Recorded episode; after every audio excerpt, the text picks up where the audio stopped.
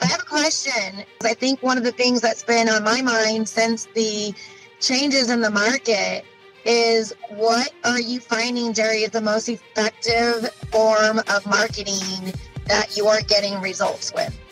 Mm, yeah, great question. Well, if you know me and follow me, you'll know that I love on market. So that's just been like I've I've loved on market through all the ups and downs since I got started.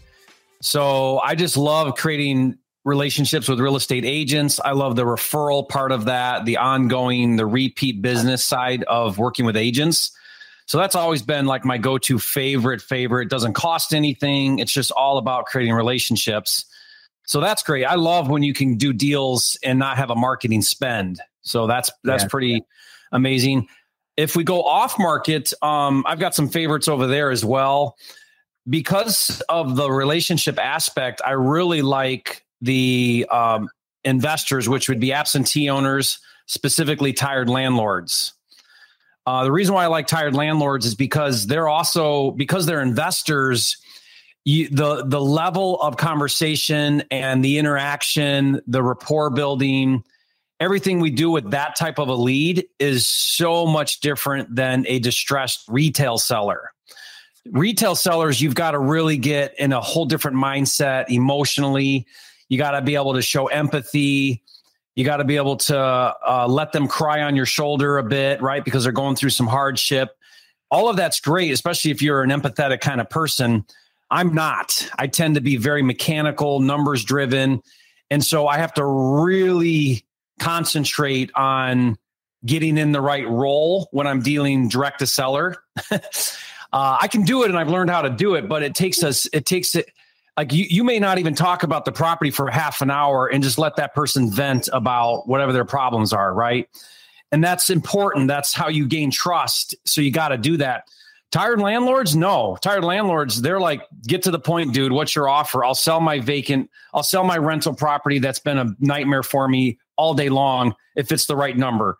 So we get to skip all that crap and we get to just get right to the deal I love that. I love to just pick up the phone, talk to a tired landlord, and just get it get it done. You know, like that's amazing. so I just like the nature of that interaction so much better. And there's a that's a big list. Like that's a big list. Absentee owners is a massive list. Like if you go and you can do this on all, all data sources, but like in PropWire, you we we filtered it not just absentee owner, but you can actually choose are they out of state? So now you've just increased the motivation because if it's not their primary residence and it's and they and they live out of state from the property, there's a much more higher chance that they're even more motivated with that property because it's hard to manage properties out of state, right? So, you know, there's some filters we can do, some stacking we can do. Um, and then you can even add on top of that like high equity or free and clear. So now you're talking to an out of state absentee owner that owns the property free and clear, that could be an amazing lead type. And again, call um, scraping that and calling that, skip tracing that, calling that, having that conversation is a totally different approach than like a pre foreclosure direct to seller is going to be. Right. So that's not really like a like a, oh the market's giving us this better opportunity. That's just more of a preference of who what's the avatar that you're working with? And how do you relate to that avatar right? How do you relate to that type of seller? It doesn't mean that pre foreclosures aren't good or any of that. That's that's not true. They're all ama- all lead types can be amazing. It's more of my preference with how i want to interact with the leads i'm working on. Does that make sense but Laura, you could be more of a like a warm fuzzy personality and you might crush it with pre-foreclosure because you're you have more of a softer personality maybe. Uh, they relate to you better, they're less intimidated by you. All those things could be different for you than they are for me. So really, I think the right way to answer that as far as like the lead type is how well are you able to relate to that person going through distress? How well are you able to relate to agents if you're working agents? How well are you able to work with uh, pre foreclosures or or whatever lead type you're talking to, whatever situation you're dealing with? How well can you work with that person and and build a relationship? Because people people will do deals with you not based on price so much. I mean, that definitely factors in, but they'll do a deal with you and you might be $30,000 less than other cash offers they're getting and they go with you because they like you. They just like you more and so they want to do business with you because they like you. Like that's right. how important the relationship is when we're doing this business. I love all this information. My last question is this what form of communication is working best? SMS, cold calling? What is? Emailing, mailers? Yeah, great question. So I like, I'm I more believe like pick one and go deep than go horizontal and do lots of different things. Okay, better to be really good at at one thing than not so good at a lot of things. And so, you know, again, there's a little bit of preference there, but but if you think about it, if you think about what's going to be the most effective communication, let's take price and cost out of the picture for a second.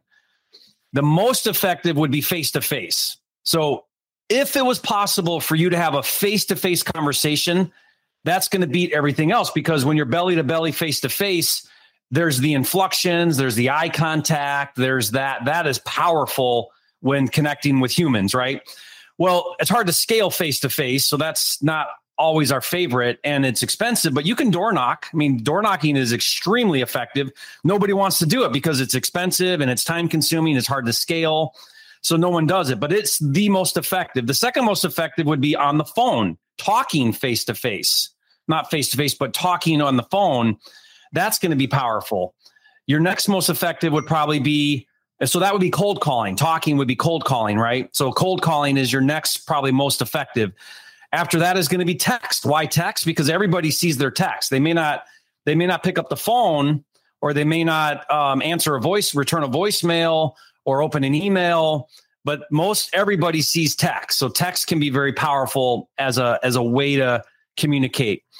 And so then you just kind of work down the list, right? So now we take what's the most effective and we compare that to price. How much is it going to cost me to door knock? How much is it going to cost me to text? How much is it going to cost me to cold call?